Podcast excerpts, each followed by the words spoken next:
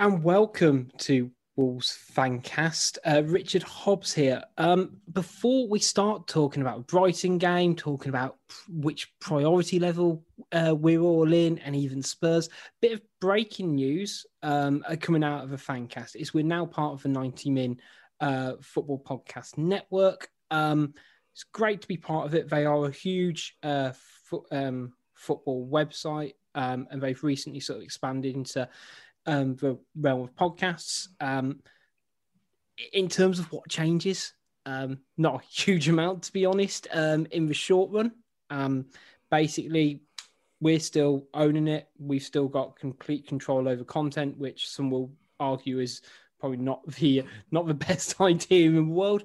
Um, but essentially, it's going to help us broaden our audience, particularly overseas in America. It's also going to connect us with other like-minded fan um, fan driven podcasts as well. So hopefully, we'll, um, going into next season at this point, we'll be able to do more features with um, opposition fans and things like that, and sort of, yeah, we kind of push for Fancast from strength for strength. But you know, we're we're really excited about this new partnership, and yeah, re- really keen to sort of get going on it. So yeah, stay tuned for sort of hopefully some fun little bits from that over the next coming weeks and months. Um, joining me today, we have Stu and Dan to talk about Brighton. Um, we'll dive right into the start because I think we got thrown a little bit of a curveball um, with the lineup, and in a way, I think it was there was a bit of a fear of being careful what you wish for because I'm not going to go to Stu first because I know his opinion. Um, but Dan, how did you feel with the lineup? Because there were quite a few changes. There was quite a few, um, I guess, of the less experienced players and the less senior players. So you had um, Hoever come in, Gibbs White came in, the, Vitinha held his place um, as well, and we had Silva up front. What did you sort of feel with the lineup? I went into the, the game quite nervous, to be honest. I think I've um, bought into Gully's hype on Graham Potter that we were playing like a pig Barcelona today and going with a back four against this Harlem Globetrotter from the South Coast team. I thought we were going to get absolutely panned today. I know, I know like they had um, chances, but that I was sort of nervous going in because I didn't think defensively we were strong enough to sort of um, keep them out for over 90 minutes. The amount of chances that they create and the fouls and XG they create every game and all these superstars that Brighton have got the Neal Maupay and the flipping Pablo Gross or whatever his name is. I, I was genuinely nervous. It was nice to see Moutinho and Neves in midfield, but in hindsight, I ain't confident in them pair anymore. So as I said, going into the game, I was nervous. Go on, Stu, because I mean we we've been talking about uh, really mixing up, and he and he did to, he did a bit last weekend as well um, against the Albion and we've been crying out for something a bit different in Vitinha. Um, but I, I, guess sort of there were a couple of let's say curveballs, especially on the right wing. Um, were, were, you sort of happy? I mean, don't get me wrong, there's parts of it that didn't pay off, but um, go on. I was shocked, to be honest. I didn't think he'd do it two games in a row. And I had a little Twitter exchange with a friend of the show, Ryan Lester, as well. And I fully expected it to be back to normal um, 3 4 3 better regimented players in normal places. And then it came out, and my only issue with it was Gibbs White playing there because that's not his position. And I know it's a kind of Achilles heel at the minute. If you don't play Traore, then what do you do? Because is never going to play, to be honest. um, but yeah, King Kilman back again, faultless. Yeah. Um, but yeah, I was just, I was really, really encouraged the fact that Vitinha got another chance in the same place as well. I yeah. was just, and the fact that Silva started yet again. So yeah, I, was I, I, was more up for this game as soon as I saw the lineup than I had been all week. No, I think um, we'll kind of go into the game as a whole in a minute, but it, it was nice to kind of see uh, in particular get two starts in a row, which I, I, am thinking about. I don't know he's done that in the league yet. He's had he's actually had two starts back to back.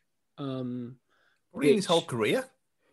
Probably not, no. And, um, you know, we'll, we're, Gibbs White's a talking point in itself. And um, I've, I've got a little question to pose to you both uh, towards the end of this segment anyway. But I felt for Wolves, first 10 minutes, we looked quite bright. And uh, particularly Aït-Nouri, we seemed to be confident within ourselves and sort of moving the ball.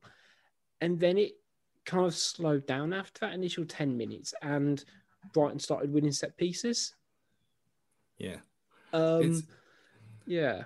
it's a bit and we've seen it so many times where in the games that we do start well if we if we ain't scored within the first 10 minutes it, it kind of all goes to pot and it's like oh, you've had your fun now it's better better being defensive first half wolves again and that's kind of what it is and it, it, it kind of just other than Vitinha's shot which was tipped around the post we didn't really do anything we thought it was nice to watch it was nice on the eye but other than that it was we didn't really probe them, didn't open them up, and then as soon as they started putting a bit of pressure on and winning set pieces, then it was. I mean, we'll get to the marking in a minute, but it just kind of went flat. Well, from from a kind of let's say a massive high from a potential. Oh, this is different this time. To oh no, back to normal then. In the space of like five minutes, it just completely disappeared. Yeah, it was like after that um Vitinha chance where it was really well worked. He shit, you know, great um little um shimmy to open up the space. A really good save by the keeper.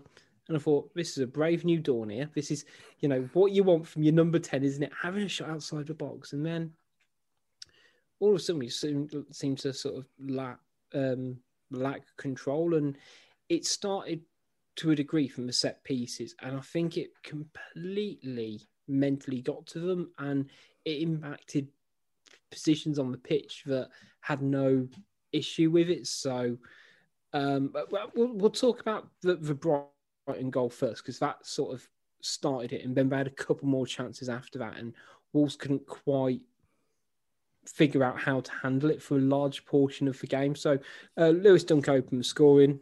Um, so we're as we're recording this, um, the Albion are currently getting relegated and couldn't conceded a third. So it, it's sort of all flashed up in front of us. Um, but yeah, Lew- Lewis Dunk um, dunked on Wolves. Um, was it a case? And I think we- we're in the group chat. We're sort of trying to decide. I'll go for decide this rather than argue about it. Whether it was a case of a Wolves player being at fault, whether it was a system being at fault, or whether it was just quite clever by Brighton, knowing that they have uh, some very big centre halves who are good headers of the ball. Um, bear in mind, and a decent set piece taker as well, because all the deliveries were really strong. Um, I, I'm right in thinking we've almost got sort of two different uh, opinions on this one. So I, I went to uh, Dan first on the lineup, so I'll go to Stu first, and then let Dan have his uh, counterpoint. I think it's really, it's a bit of everything. I mean, they are dangerous from set pieces. We know they are, and Dunk's a very good header of the ball. So from that point of view, they've done their jobs perfectly. So if you're kind of facing that, then does it really make sense to put Neves marking him? And again, Gully went went into this, and he'll go into it in GTA in the week as well. That zonal marking has been a, a nonsense for a while for us, and conceding from set pieces and crosses has been a Achilles heel all season. It just, I mean, it wasn't so much that one; it was what ha- happened afterwards, where they didn't learn from it and didn't change Mm. anything up, and that was what pissed me off more than anything else. I mean, yeah, if you get done once, fine, everyone gets done once, and it was a great header, but to not learn from it and to not say, okay, Kilman, you're six foot three, four, whatever you are, you go and stand next to the tall bloke. Just don't make any sense. Yeah. Um, Dan, how about you? Because I mean, I've looked back on it and on, hindsight about Kilman to a degree, and I think Stu, Stu's definitely right that you can almost cope with it happening once, and you can attribute it to Brighton being, you know, a bit savvy. The fact that they had like two or three other decent set pieces where we looked really fragile and really ropey, but for, for the goal initially, because that's sort of the one that counted. uh, How did you sort of find it?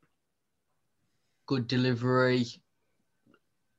I, I don't I don't think I've ever come across any football fan in the world that's a fan of zonal marking. No, no one is. Uh, No. no pundits are Well, either. It must it must work on the training ground when they're defending against cardboard cutouts. professional game, I don't know anyone in the football world that's a fan of zonal marking. I know there's, there's certain coaches across Europe and the world that, um, you know, s- stand by it, but it's all about taking responsibility and having the intent that if that ball comes in your direction, you're winning that header. I don't. I, I thought we were going to struggle regardless. I think that it was a good delivery when you've got the likes of Dunk, Dan Burn, um, Webster, are all. I think they're more sort of taller than our than Yeah, our, that- than our defence. Yeah. You look, you're looking at sort of Conor Coady, um, Aït-Nouri, and Hoever. These aren't sort of tearing defenders that I'm gonna, you know, brute the way into clearing the header. And as much as I'm not a fan of Kilman, it's just too much for him to take that responsibility on. And him being the centre of that zone of marking, he was just sort of um, ostracised from any responsibility, really. And you know, Patricio with an outswinger, he, he's not coming to collect. I just think we were sort of on a hiding to nothing. And like I said, the fact that it could have happened moments later, again, it's it's frustrating. But I think you've got to take into account that we just aren't uh, that eleven today isn't physical or even tall.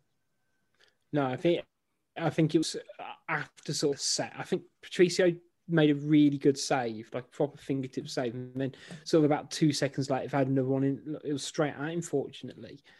And I, I get your point with Kilman because he, he's our tallest player, but for the first goal, he was almost defending, not not quite the near post, but he was defending that front zone. Whereas if the ball goes over him, he, he's lost, Mm. and you're relying on everyone else. And you know, you- uh, you'd have thought for like the next um, corner, you'd have had him, Uh, you know, at the back so he could run forward and attack it. And you know, it's, zonal marking's a, a tricky one for me because it, for me, it when it works, it works. But if there is a breakdown in communication, it crumbles massively. And if we have said, how many times have we said this season, in particular, that this Wolves team just don't communicate with one another at the moment? Yeah, and it's there's no there's no fault of any of the players on the, conceding that goal. It's the system. The system's terrible, and it's like I can see why you do you you think of it because of the height issue, but then surely you got to give yourself the best chance possible, and not not letting them change it up. It's just I don't, I, don't know, I don't know why why it still happens. I mean, what what games is there? Thirty five of the season, and this has happened all year, and it, it's never been a problem before this season. I think we we we've cut we've played a mixture of zonal and man marking at the same time in parts, but this season just seems to have gone completely to pot. You, you can't be allowing the likes of Dan Burn and Lewis Dunk to have a run on you. Zone No, of marking. It's just ridiculous. that's it. You need, uh, you know, you, you can't go 100% zone and just hope for the best. Um, and, There's the R. oh, good. Oh, that's nice. That's nice. I feel a bit happier. lap it up, Wolves fans. They're gone. And there's a good chance they ain't coming back from this this time. well, we don't know. They're gone for a year at least. Let's just let's just agree on that one. If they can they can ruin our lives again for a, another time, but for now, Well, drink it in. I was going to say, they had four points off us this season. And you know what? You can have them this year. I'll take it. If, if... Anyway, um, so yeah, we, we it seemed to properly rattle us, didn't it? The um, uh, the set pieces, and we just couldn't find the mojo. And I thought, Neves and Moutinho, that that's, that's like, the second quarter of the game, we just looked completely on the ropes. Um, and we just couldn't get anything going for a good part of the game. Um, out of curiosity, were you guys very relieved to see half time? Because I, I, say we started well and they just got mentally flummoxed. Yeah, there was there was no coming back for me, and I think having, I know Dan's going to say about the inexperience, but I think for this for that point, there was no one to lift them, and that should have been Coady and Neves' job to lift them players, but they were just shell shocked. Yeah, yeah, um, c- completely agree. And I think se- second half we started really well. We started a lot better. Um, they had their standard um, rocket up the arses um, at half time, which again, I think I've said this before, slightly frustrates me because why do you need that going into the second half? Why can't you have that going into the first half?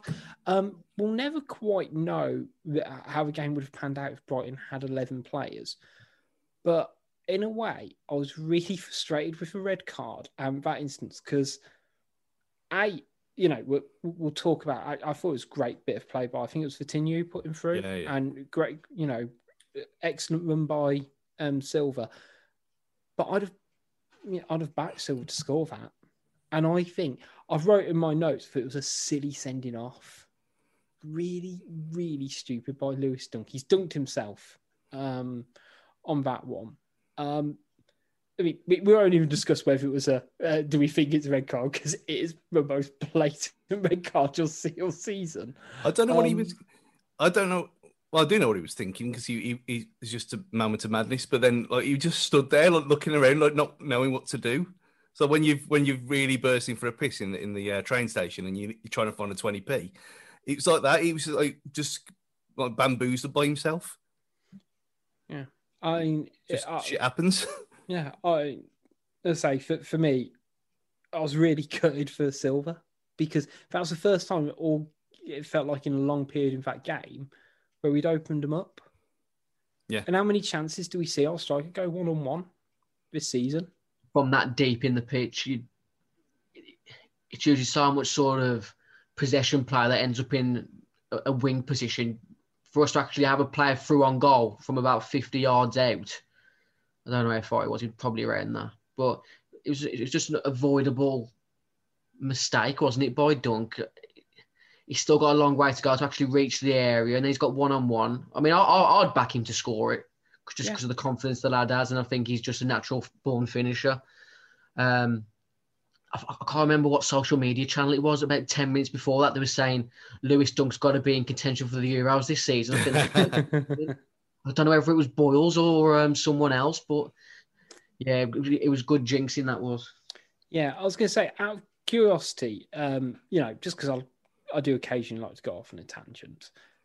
If you're the defender in that situation, I mean, do you pull the man down or do you let him go through? You look a bit bad, um, but you back your goalkeeper. Do you, do you, or do you do the, I guess, the professional foul like Dunk did, um, or is it a bit game circumstance? Because I think if that's in the 80th minute and that happens, nine times out of ten, I'd do it. Yeah. But at that point in the game, mm, I think it's just what didn't, didn't, work for me. I think it's just a reflex. I think I don't think he had a choice. I think it's just it's an automatic thing that he's he realizes he's screwed and he's mainly it's like why do people pull it? Why do players pull shirts and pull each other back? I mean, it's like a it's almost it's almost like a reflex. Because if he was thinking straight, he would have clearly just let him run through, but yeah. and be done done for pace. But no, nah, I just think he, I don't think he had any control over it really. No, um, I mean after sending off, um, Wolves released the beast um, from the bench. Traore came on. He, uh, uh I might think he substituted ne- um, Neves, who again we talked about had a poor game, which was a really interesting one for me because it moved Vitinha further backwards and it moved Gibbs White inside, who I thought Gibbs White actually, even up until that point, had a decent game. He was playing out of position on the right, but he was showing, you know, he, he, he wasn't doing badly. He wasn't shying away from it. I mean, it clearly isn't a right winger in the same sense that Traore is anyway. Um, but he kept plugging away and he um, just had a bit more about him in the middle and keeping Vitinha um, in the centre as well. I think really helped Wolves and just allowed us to turn the screw, which, uh, again, yeah, we, we were against 10 men, but we did keep opening up little pockets um, in that last half an hour. I think it helped having almost Moutinho and two relatively creative players in that midfield. But um, Traore, when he came on, he looked angry. He looked mad about it, didn't he? He, he wasn't happy about being a sub, was he, Dan? No, I think he's um, I don't know whether the pressure's on or Nuno's trying to make a, a point with him that he's not as irreplaceable as you think he might be at the moment. Um, just going back to sort of my earlier point, being like how I mentioned, we weren't a really physical team today. 61% possession Wolves had today. when you've got five midfielders like we had today, Mm. or like to keep the ball tidy passing and actually um, attack with intent. That's why I thought we looked quite decent across the majority of that game today. Yeah, I mean, to be fair, I think, as I said, I think first fifteen we looked we looked all right, and then we I, I think we struggled that bit for first half, and I think second half I can't remember Patricio being tested at all. No. It, whether I had eleven or ten men. I I think, think- once they conceded uh, their their sort of league position and their relegation form that they've been in, their confidence was just completely shot, wasn't it? Yeah. Um, I think Traore just gave for me. He gave us that extra little bit. Um, I I think, think it- the shooting towards the safe bank was massive though today, lad. they're, the seats are all getting warmed up. How they it's all like the, the suction starting. the, the ghosts of the South Bank were there today. they've, they've, they've got a sniff of the ground and they were there today in spirit. You could hear them on the BBC audio. They, they never stopped all game, the South Bank today. I- I go on, think- Stu. Go on, Stu. Uh, so about, about Traore, I think more it's, uh, it's mental even to, even saying it, but how blatantly fucking obvious it is that Gibbs White playing in his actual position changed the game. And how many times have we been have we played against ten men and it's been bodies behind the ball? It's harder to harder to break them down, and we ripped them apart for fun. Yeah. And that was playing playing adventurous players like Gibbs White in his actual position, Vitinha in central midfield where he can is well, he got dunk sent off for that through ball anyway, and having Moutinho on license to actually play like he does for Portugal.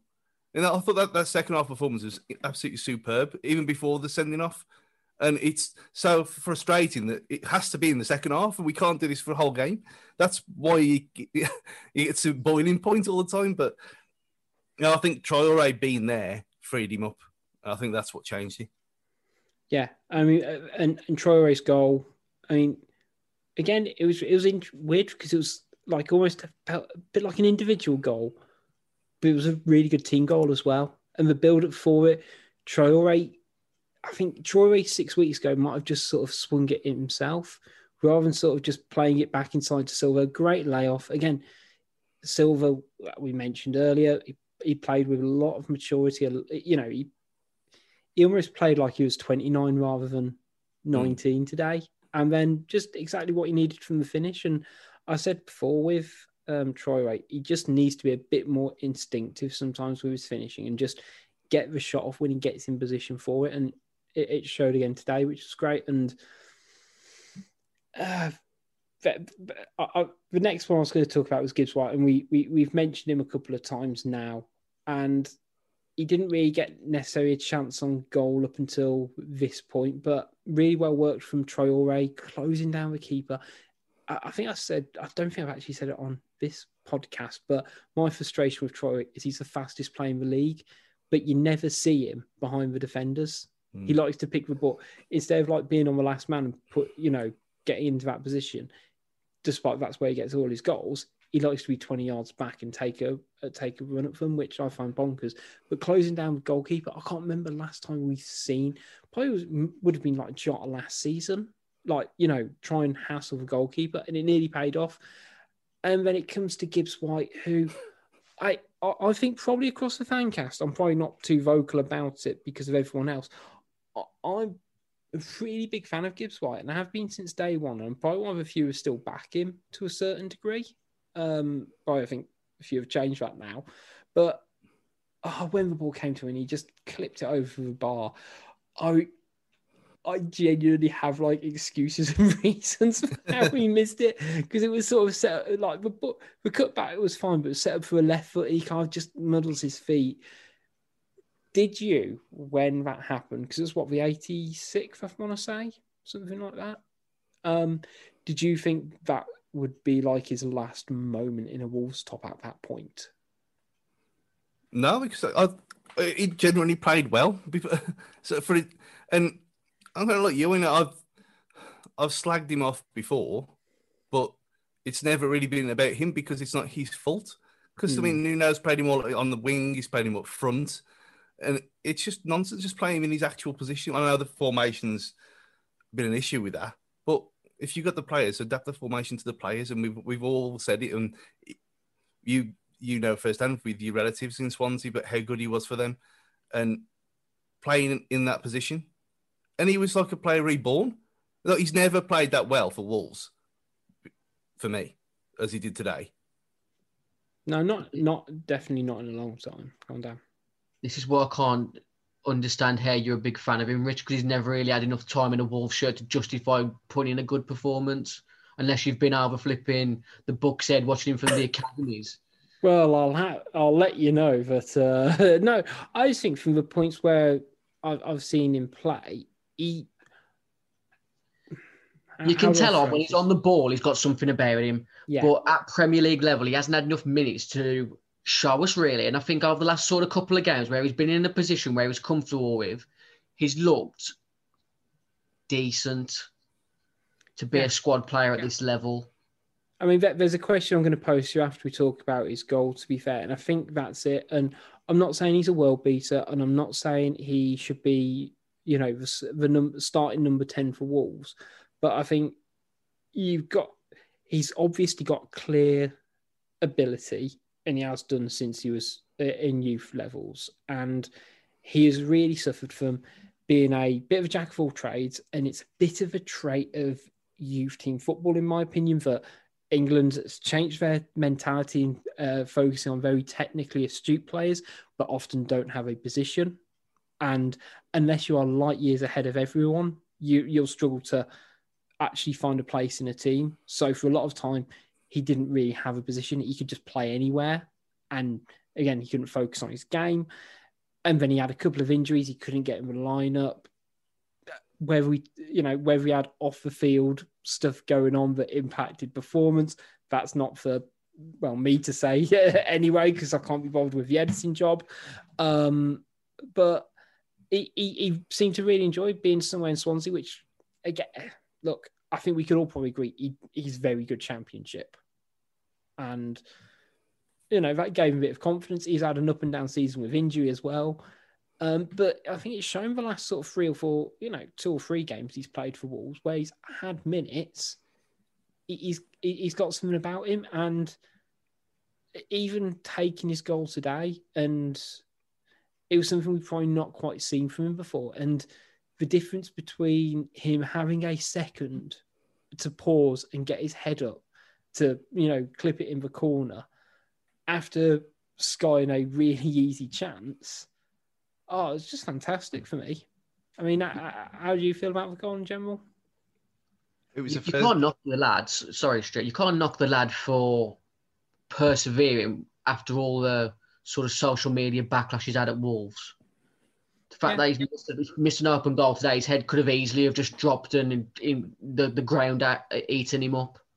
But to go again, and obviously that was the only area that he could have put that ball um, when he scored the goal. And yeah, fair play to the lads. Hope he kicks on from there because we want to put the England uh, band back together and Foden in um World Cup 2022.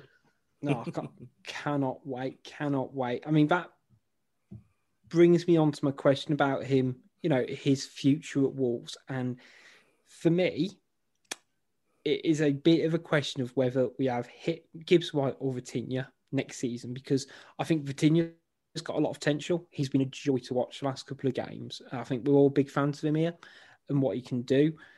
And his best position seems to be that number 10 role, as we've just said with Gibbs White.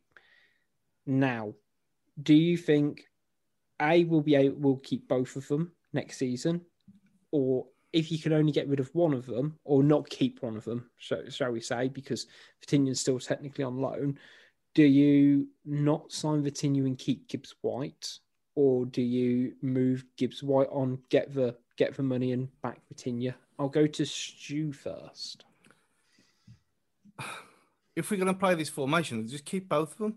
He's he's if he's come out saying that he wants a bigger squad now, and away from this silliness of only having twelve players, then we're going to need.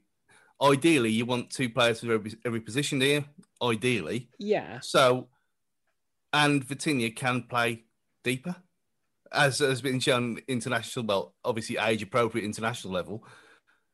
So, and, and we're all kind of thinking along the same lines that yeah, Moutinho he's not going to last forever, and he probably shouldn't last next season either. But so playing him further back with Gibbs White for, in front of him, you could be looking at Harlem Globetrotters like football. And why why can't you have two creative players in the middle? Why? No, I think I think my my sort of point was I like them both, but they are still on their upward trajectory as players, and we could potentially sign a creative player who's a little bit more progressed in their career than them. Um, because I don't think either one of them's the quite the finished article. Um, if we were looking to sign like another, I guess, a more accomplished attacking player, sort of um, was my point of view. I think if, if, we keep them both and they, you know, they have really strong pre seasons, great. Um, I just can't quite see us necessarily building a team around one of them at the moment. Um, I think that this is what needs to happen. There's that if we're not going to have that much money to spend, like they're saying, like Spears and everyone's saying, oh, we have to sell to buy and all this stuff, then we've got two players there who we can build the team around, and Silva as well, who's yeah. I mean they're, they're, all incredibly young. Why why can't we? I mean, if we, I'd much rather do that than buy someone like Douglas Costa for thirty million quid and try and sl- slide him in somewhere because he's a, a Mendes client and he kind of fits the bill. I'd rather go the the Mick McCarthy young and hungry route, but these players have got talent and they're only going to get better if you play them. So I'd go down that route personally. Dan, how, how about you? Uh, if you could sort of pick between Vitinha and Gibbs White, or are you, I guess, much more with Stu's camp? Let's keep them both. Let's let's see if we can keep um, their developments within Wolves for the season more. If Nuno's got the ability to handle a bigger squad, then I'm all for keeping both of them. If I had to get rid hyphenated fingers. Not, we'll go for not. We'll go not keep. That that'll be that's nicer language in it. yeah, I, I, think as shown at the start of the season, it, it, still wouldn't hurt Gibbs White to get another loan out to a championship side in the hope that he has a Mason Mount type derby loan and comes back and kicks on from there. Yeah, no, I think I think that's um, I think that's more than fair. Um, we've talked about a few players who did well today in terms of Gibbs White, in terms of Vitinha. Anyone else stand out for yourselves today, uh, Dan? I think the the region Bixente Lizarazu for me today again. he's a future Ballon d'Or winner, that left back for us. If if he doesn't play Champions League level in his career, someone's seriously gone wrong because he's a serious talent. The it, it, it I don't want to compare him to Vinagre, Vinagre, if you will.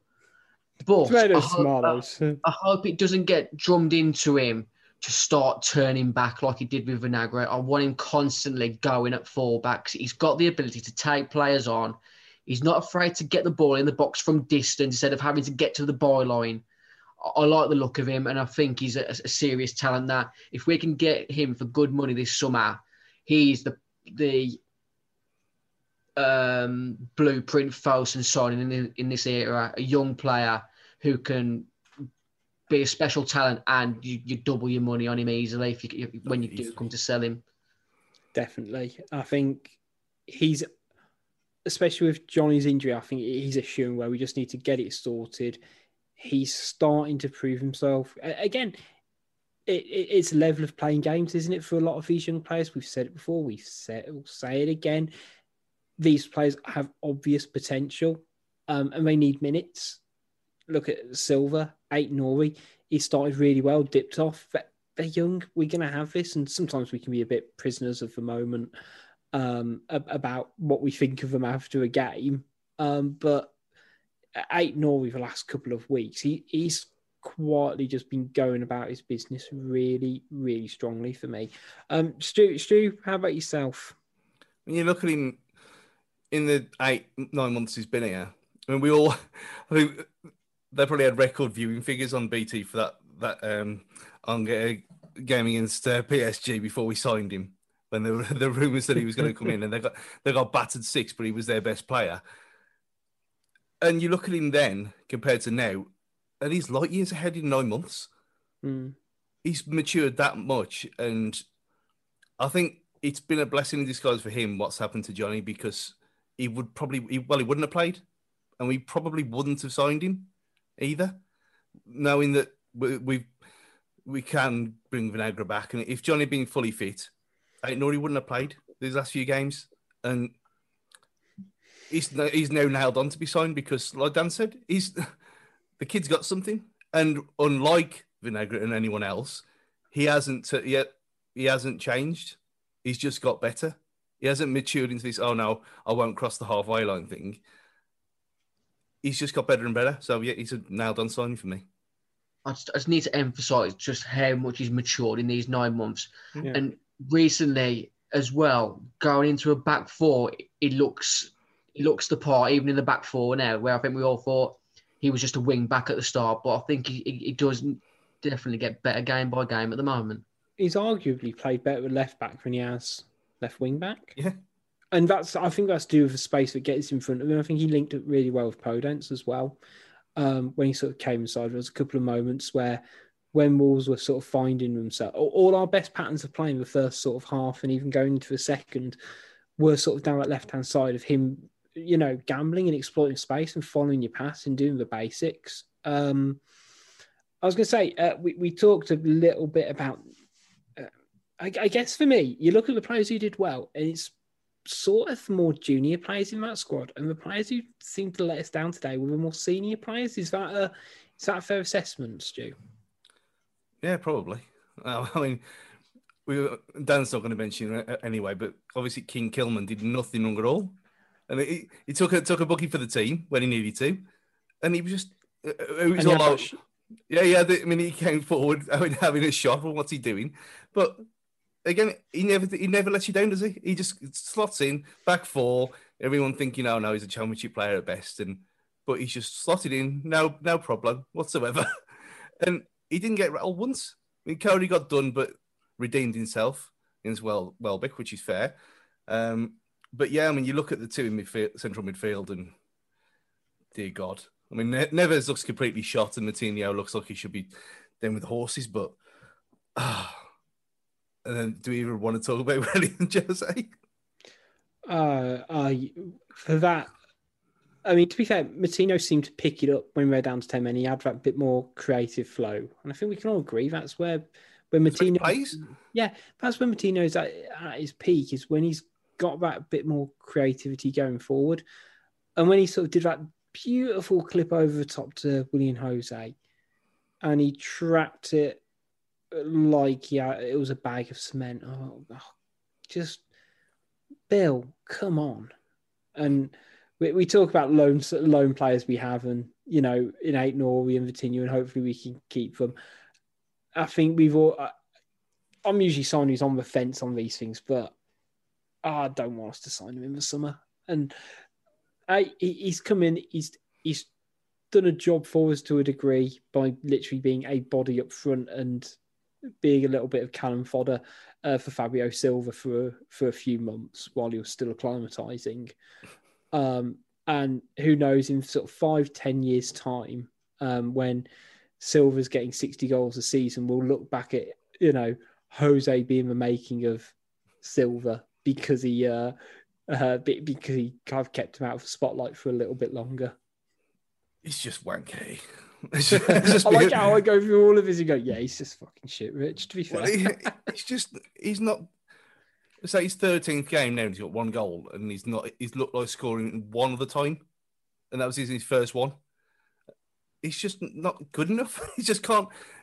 If this is just playing in England, we said it a bit his movement before, how, how shocking it is, and he's a he's very much a poacher, and he's scored a few spectacular ones, but that's really what he has been brought in to do. I think he's just because we couldn't get anyone else. But when you listen to how how how much and how arduous the process of getting him in was, he's just been a complete failure.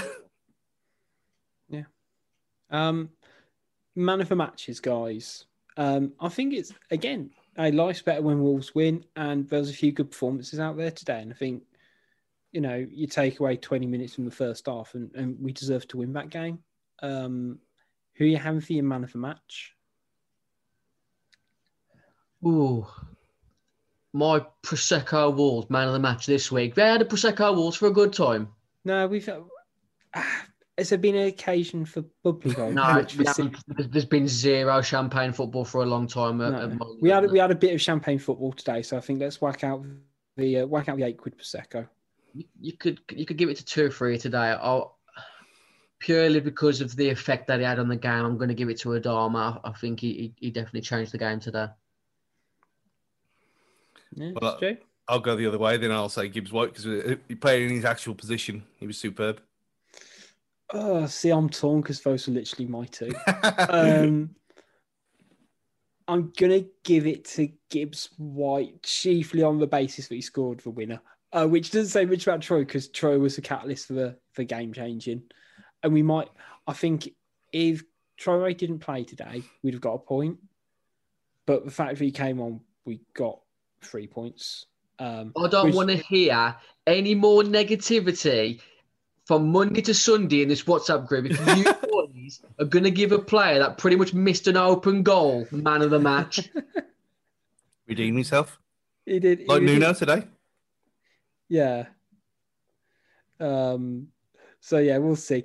Um, we're going to take a short break, guys. Um, we're going to talk about. Um, well, we're going to skip forward. Actually, we're going to talk a little bit about Man United, um, talk about Spurs, and do Twitter corner right after this.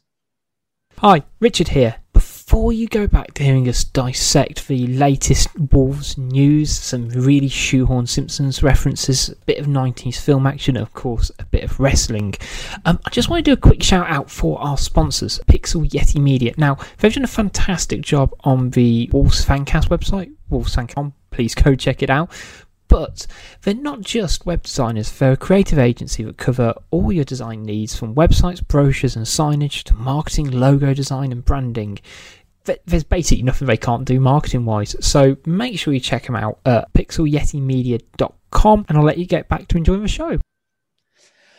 Welcome back. So, um, in line with the restrictions being uh, lifted in football stadiums, um, for the last home game of the season against Manchester United. Uh, a select number of fans are being able to attend the game. Uh, there has been a little bit of um, difficulty, controversy, uh, balls up, however you want to look at it in terms of priorities. Um, I just want to quickly gauge your thoughts, guys, in terms of A, uh, did you apply for tickets? Were you successful?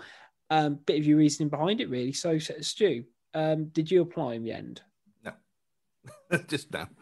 I mean, it'd be kind of it'd be massively hypocritical of me for the amount I've slagged everyone off for the last year to then go and apply and take uh, for the last game of the season, which is going to be like a celebration of being back. I just don't think it was right, and the fact that it, it's been so awful anyway.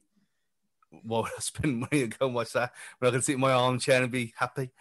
But no, I, I just, I just the whole process, and it's just, it's not the fact. Oh, I'm not going back until all fans are back and that kind of thing that a few people think. But it just doesn't seem right for me. And I just thought, well, I could, I'd rather not be there, to be honest. Yes, Well- it's fair. I mean, I, I I didn't end up applying through a couple of different reasons, and you know, um, I, I- plastics. yeah, pretty much, um, yeah, pretty much. Um, so Da- Dan, I know you're not a fair weather fan.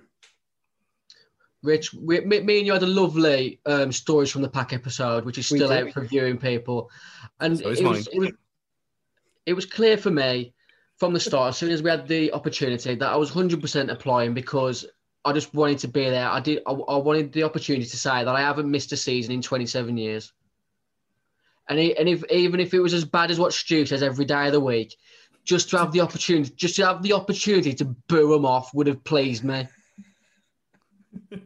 just, just how much not being in the ground and having that match day experience has been such a blow for a lot of people, including myself.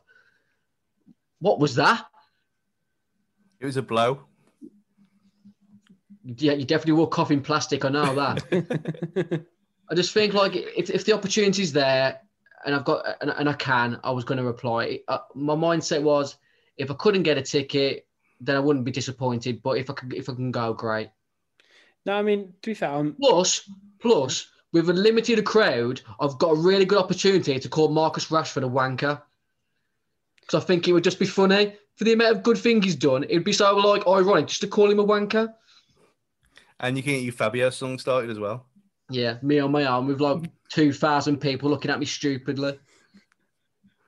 I was going to say, I think uh, I think it'll be an interesting occasion because, of course, Wolves didn't get to host any fans um, at the end of 2020 um, when, when, a few were. So, I, hopefully, that Wolves can actually turn it on um, for, for, sort of a few thousand are able to go. But uh, yeah, it's just kind of interesting, kind of gauging uh, your guys' thoughts. Um, you ever want to sort of wanted to pick up in not not quite general news, and we've talked about um, and Gibbs White to a degree.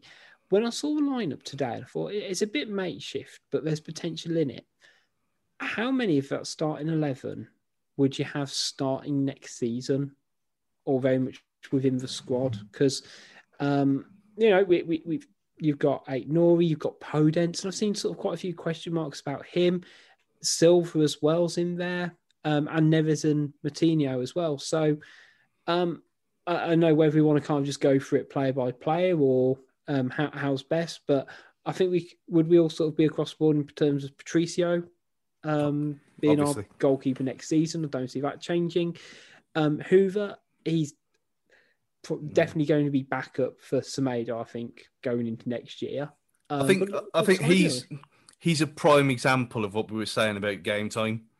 That mm. he he looked tidy, but at the same time he didn't look wonderful, did he? I mean, if Semedo had put that performance in, he would have been lynched.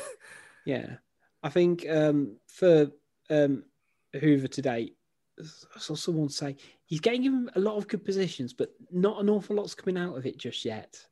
And I thought, Did Moutinho think Hoever was Trent Alexander for our corners today? oh, good grief! I mean, I was going to say we did. Uh, we, we've we've talked to short corners to death, haven't we, on uh, this season? But I was getting text messages um, about how bad they were, um, and uh, I, I, was I doing know. the in-game Twitter for the game today, Rich, and I was literally finding wasted gifts because I knew it was coming. yeah. I don't, I don't, know what, what they do in training. Like I said before, they must be like attacking against cardboard cutouts to keep persevering with these short corners because it doesn't work. I know we haven't got like a tall squad, and and they're, they're trying to maneuver a set piece where they can draw the defenders out to then have a bit more space in behind them, but it's not working. Just get the ball in the mixer and someone go and header it. It's simple as that. I think yeah. the, the problem is it's Moutinho delivering the ball as well. When he did it in the first season, but since then it's been kind of first man itis, and that's why this all started in the first place. I mean, you, got you got players like Aït who can, who can put a ball in. Yeah, a few went out of play last week, but he, he can still put a ball in, and you've got players there who surely could do a better job. I mean, I, I on the face of it, I've not got a problem with short corners, especially today because we've already talked about how dominant Brighton are in the air compared to us. So if you want to do something differently to open up, great, but do it well. As Dan said, on a training pitch every day in the week, and that's the best they can come up with. Come on. What's more frustrating?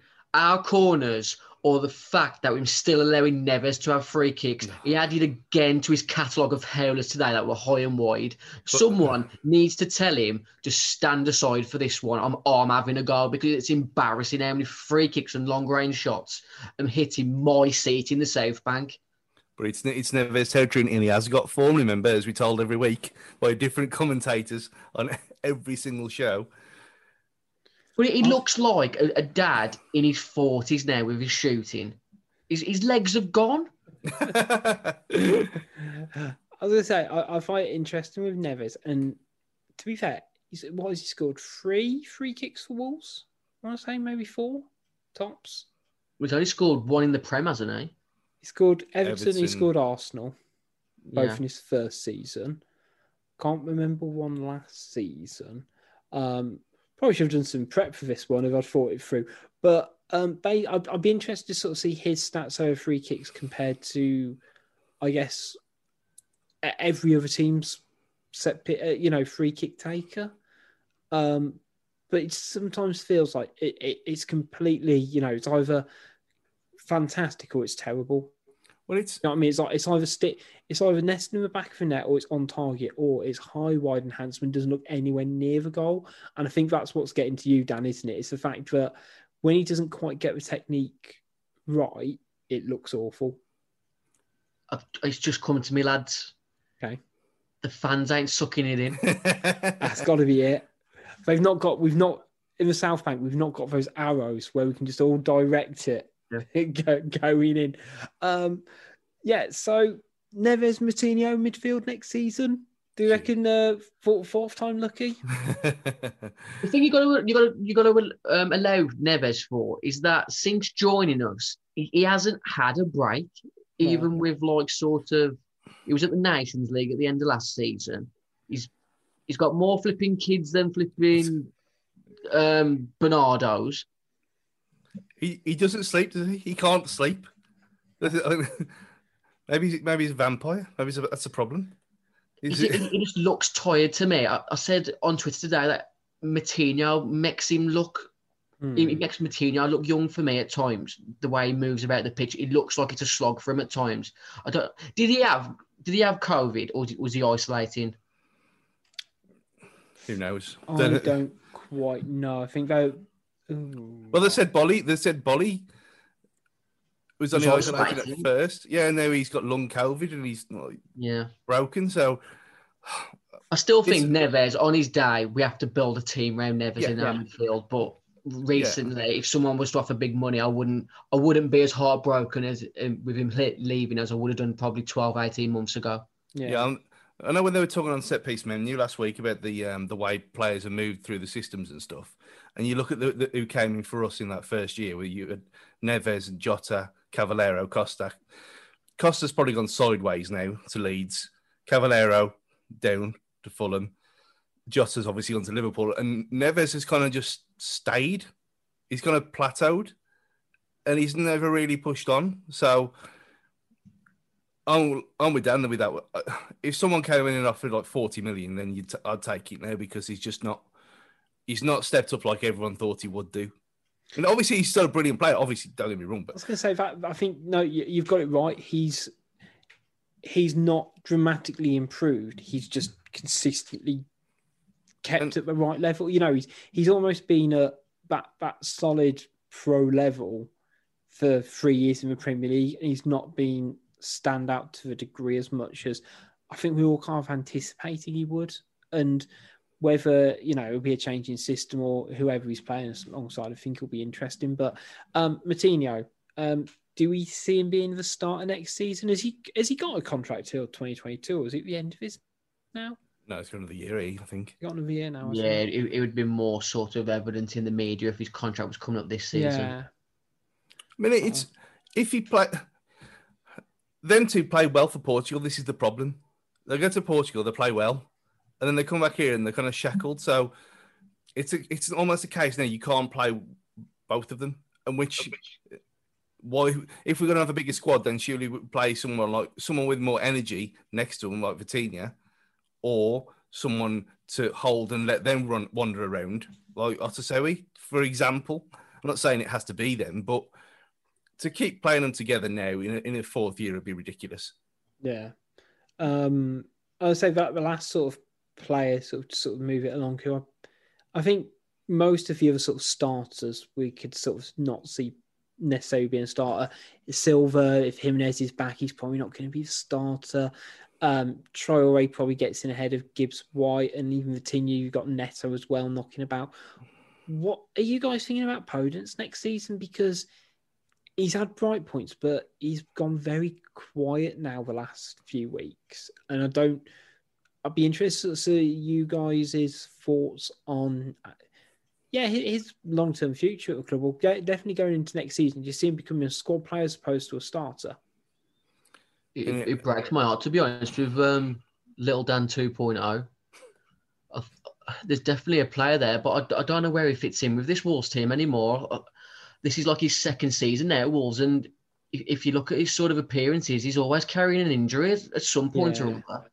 He's definitely got a bit of flair in him, but when you look at the likes of Neto, Adama, Vitinha, Gibbs, White, all sort of vying for them um, three attacking midfielder winger positions. I, don't know where he fits in. It's just whether he's happy being a squad player as well. Yeah, I think sort of from the last couple of games, which I appreciate two games isn't quite enough to judge it on. I'd probably prefer Vitinha in back number 10 than Podence because Vitinha can drop back and, you know, play the conductor as well as pushing forward, and Podence doesn't quite have him about him. But he's been known to have his little bits of magic. How about you, Stu? Do you see him being? I, I guess I'll start in. I mean, if you you go back to restart last June and he'd pushed Jota down to fourth choice. He was great, but that's you're looking back to when was the last good game he had? Probably Sheffield United away, first game of the season, the one that sticks out for me. And was that even him? Yeah, it was. Um, I'd get rid. Honestly, I, I, just get because he doesn't. He's like one in one in seven, one in eight, where he seems to turn up or do anything. The rest of the time, he's kind of sulking or trying to kick off with people, or or he's injured. He just hasn't. It just hasn't really worked. It's like it's another one that's kind of. There's there's obviously something there, but for whatever reason, it's just not clicked. Like Dan's best mate, Cutrone, where there was he had something, but it didn't work, and now he's moved on and it hasn't worked anywhere else since. And I think that's what. I mean, obviously, we all saw the, the game against Spurs when he was at Olympiacos, and he was amazing. But it's been too few and far between for me. I, I'd, if it was an option of anyone to sell, then he'd be first out the door for me. The concern with Podence is that we're probably going to um, make a loss on him the way it's going. Yeah, oh, 15, 15, 16 million, was it something like that? Yeah. And you assume that's the price we- we'd have yeah, to pay for Vitinha. Yeah, you ain't getting. You ain't, I mean, if someone, if someone like I don't know, if Watford offered 10, 15, you'd take it. I'd buy, buy their hands off for that now. Swap deal with Porto for Vitinha.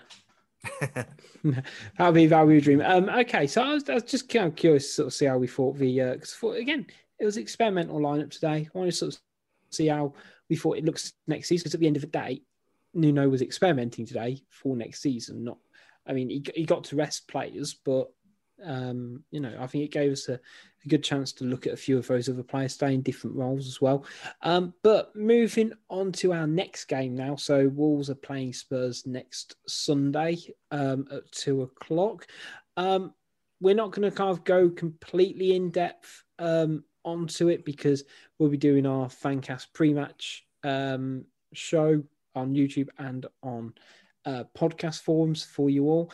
Um, in terms of lineup, do we see it being a bit of a revert back to how it was, I guess, against the Albion, or do you think it'll be the same sort of starting eleven? How do you sort of see it um, being tweaked um, going against Spurs, Stu? I don't think there's much you really need to change going on that second half performance, but that's the problem. But is he going to go there and he's going to stink the place up first? Because if we, I mean, Spurs, the state they're in, if you go at them, they'll just completely crumble. So I mean, for me, you, I think back four's set in stone now for the rest of the season. Just um, so you bring so in who some. your centre halves then? I'd keep it the same. Kilman and Kilman and Coady. Well, why why change why change it? I mean, they, they didn't really do anything wrong today.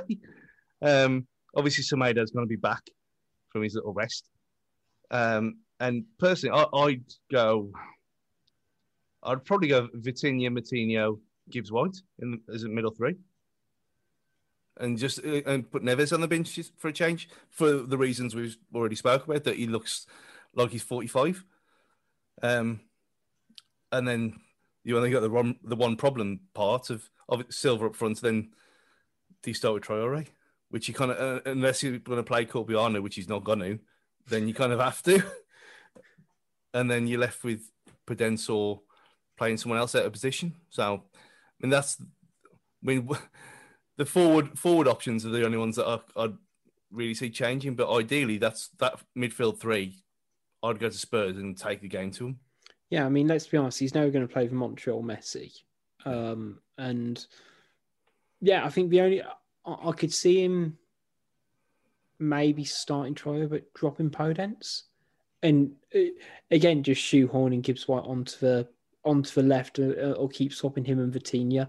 That's that that's how I'd potentially work it behind it. Whether you go Otasowie in the middle, Dendoncker because he's dropped out of the game, and you almost go Patino and Dendoncker and mix it up. Dan, what what are you thinking? I'm, I'm probably going to be negative and go back to a five against Tottenham. To be honest, and I think it's, it's, it's ridiculous to suggest it, but I think they've got that much sort of um, exciting players in their final third. I, I, I think we'll struggle to keep them out with that back four. You know my you know my opinions on on Hmm. Coady and Kilman as a, a back two centre pair, and I, I think having Kane going up against them two is just a accident waiting to happen. Do you bring in uh, Saïss back in then? Was Boly back in training? Ooh, I I'm sure I read. Boly was back in training the weekend. But even so, it might be a bit too early for him to come back. Um, I, I, They said I- they did lose 3 1 to Leeds. They only scored but one Leeds have always got Leeds have always got that. I mean, in in the Maverick to, to beat teams like that, they've also got the ability to get beat four five one in a game as well. It's and that Harry Kane offside as well. Oh my god. No, I can't. I can't have that VAR discussion with you. Stu. That's just the game's horribly vile at the moment. If I'm just bit- goals for that. to be fair, the linesman did flag for that first. It was it went to VAR to confirm, but the linesman gave that offside. Just to be Yeah. pedantic. I mean, I, I did sort of ponder at half time today that m- maybe we should have brought on Dendoncker at half time just to have a bit more height and physicality on set pieces. But he's been poor recently, hasn't he? So I don't know why you, you would bring him back in.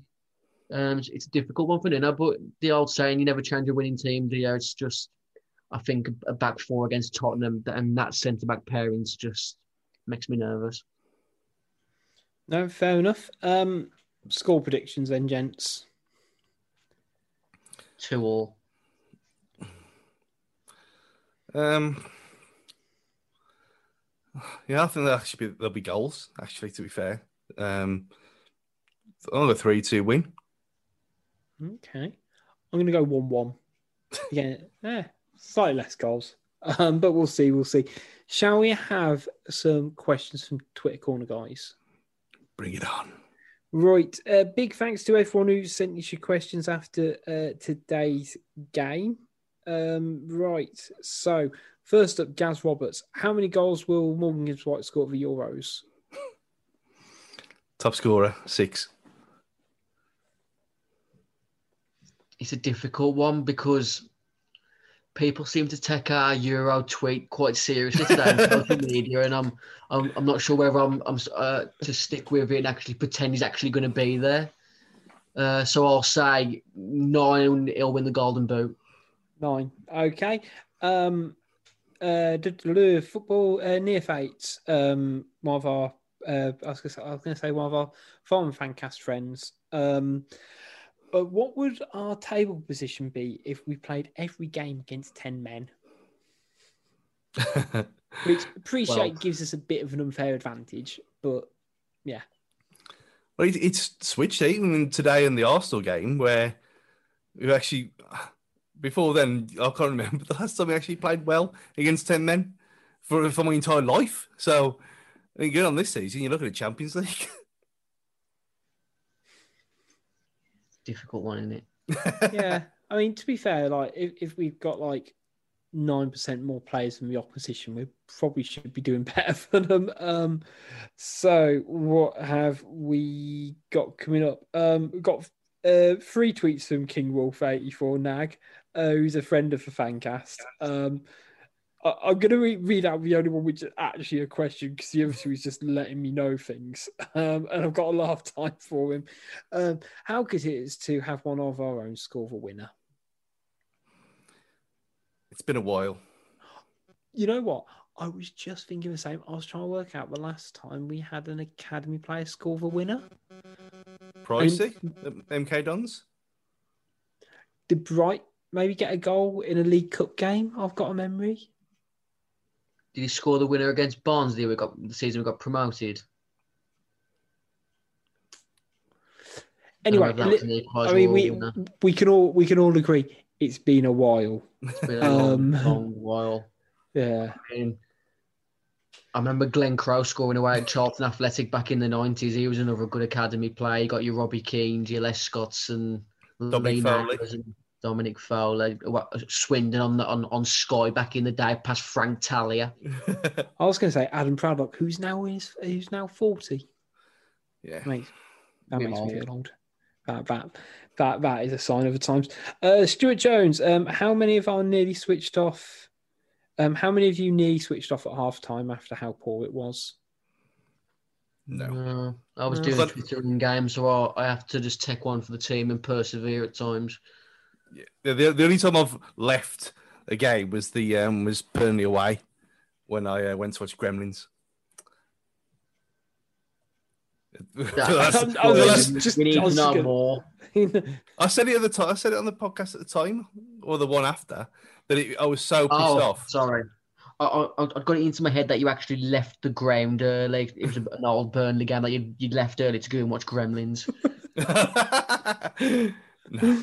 I've got got to get on the uh, on the fifty nine bus to get. To... uh, Rob Cott writes, uh, got two questions. Hmm. Okay, we'll go for the first one. Um, when did Neves last hit the target with a free kick? I'm struggling. I really am. Um, he also says sign Vitinha and sell Neves, and I, I guess we sort of covered it. Would you sell Neves to fund uh, for I guess for transfer funds o- of its own right, or only if like a big, you know, decent money came in for him. I think 40. If you, you're talking Jota, Jota level money, at least It's tougher thinking of Neves than it was for Jota for me, just because uh, of what we said that he, he just looked fucked and he needs a rest. Mm. So, but at the same time, if it was a case of we had to sell someone and he was the only one to sell to buy to bring in Vitinha and then have money for someone else for 45 50 million then I probably would Okay. Um, last question we've got is from Todd DeWitt, uh, the California kid, who's now no longer going to be the California kid. He's actually moving to Minnesota. So the Minnesota man does that doesn't sound as cool as Colorado kid. Did I say California kid? yeah just let it Ah. Fly. Uh, I was going to say the Colorado kid. Um, anyway, he asks, um, you have to sell either Traore or Podence in the summer. Which one do you sell? Dan? Podence in in some sort of um, we can put him in a in a Kinder egg casing and pack him off nicely. I was going to say, like, maybe from that logic, maybe like a babushka doll. And like you keep taking out, Porce- Porcelain. Um, what's it called? The, the little Russian dolls. yeah, yeah. You take out lots of Daniel Podences until you get to him in the middle. Probably very uh, air deprived. Stu, how about you? Um, you've got to sell either Podence or Traore. oh Podence 100% like I mean I, I've been on on the sell Traore to get money train for a while but with a, a choice of them two then yeah he doesn't do anything he's rubbish waste of time The situation for me is I'd rather let Trail. Uh, how many years has I got left? yeah one two 18 months no Hmm. two years Yeah, so one we've got we've got two seasons left, Yeah. I- I- excluding this one. No, because he'd be able to talk to people within a year. No, six months. Eh? So his contract ends up in 2023. am I Yeah. So thinking. yeah, so he's got two Yeah. seasons left. Yeah, I'd I'd rather let him go for a free in two years than sell him now. Yeah. Okay. I think it's too important to the way that we that we play at the moment. I think he proved today him, him coming on it when he did to, to change the game. I mean, it, for every game like today, you get other games where he just gets in the way and doesn't really do anything. But like today proved, when he's on it and when he's when he actually wants it, like I mean, it was a masterstroke making him all angry, like we said at the start.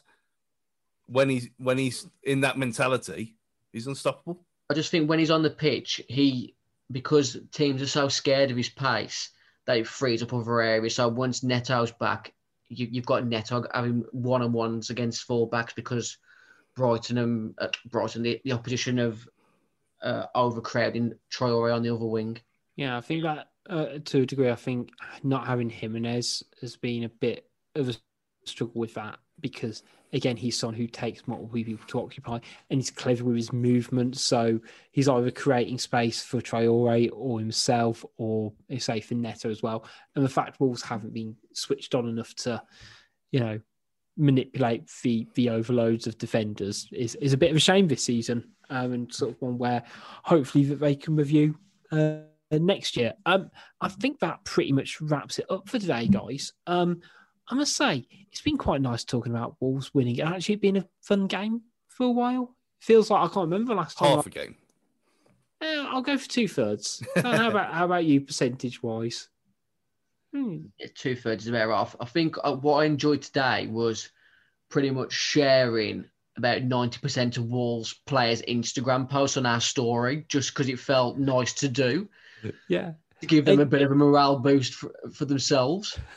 it, it, yeah, like for me, it just it it felt like a good game, and they worked hard for it. It didn't feel unearned. So even like when we beat um, Fulham recently, and it was a bit of a turgid game, it, it, seemed to have something about it today, and it was it was actually fun to watch for for the most part for me anyway, or at least half of it for for Stu.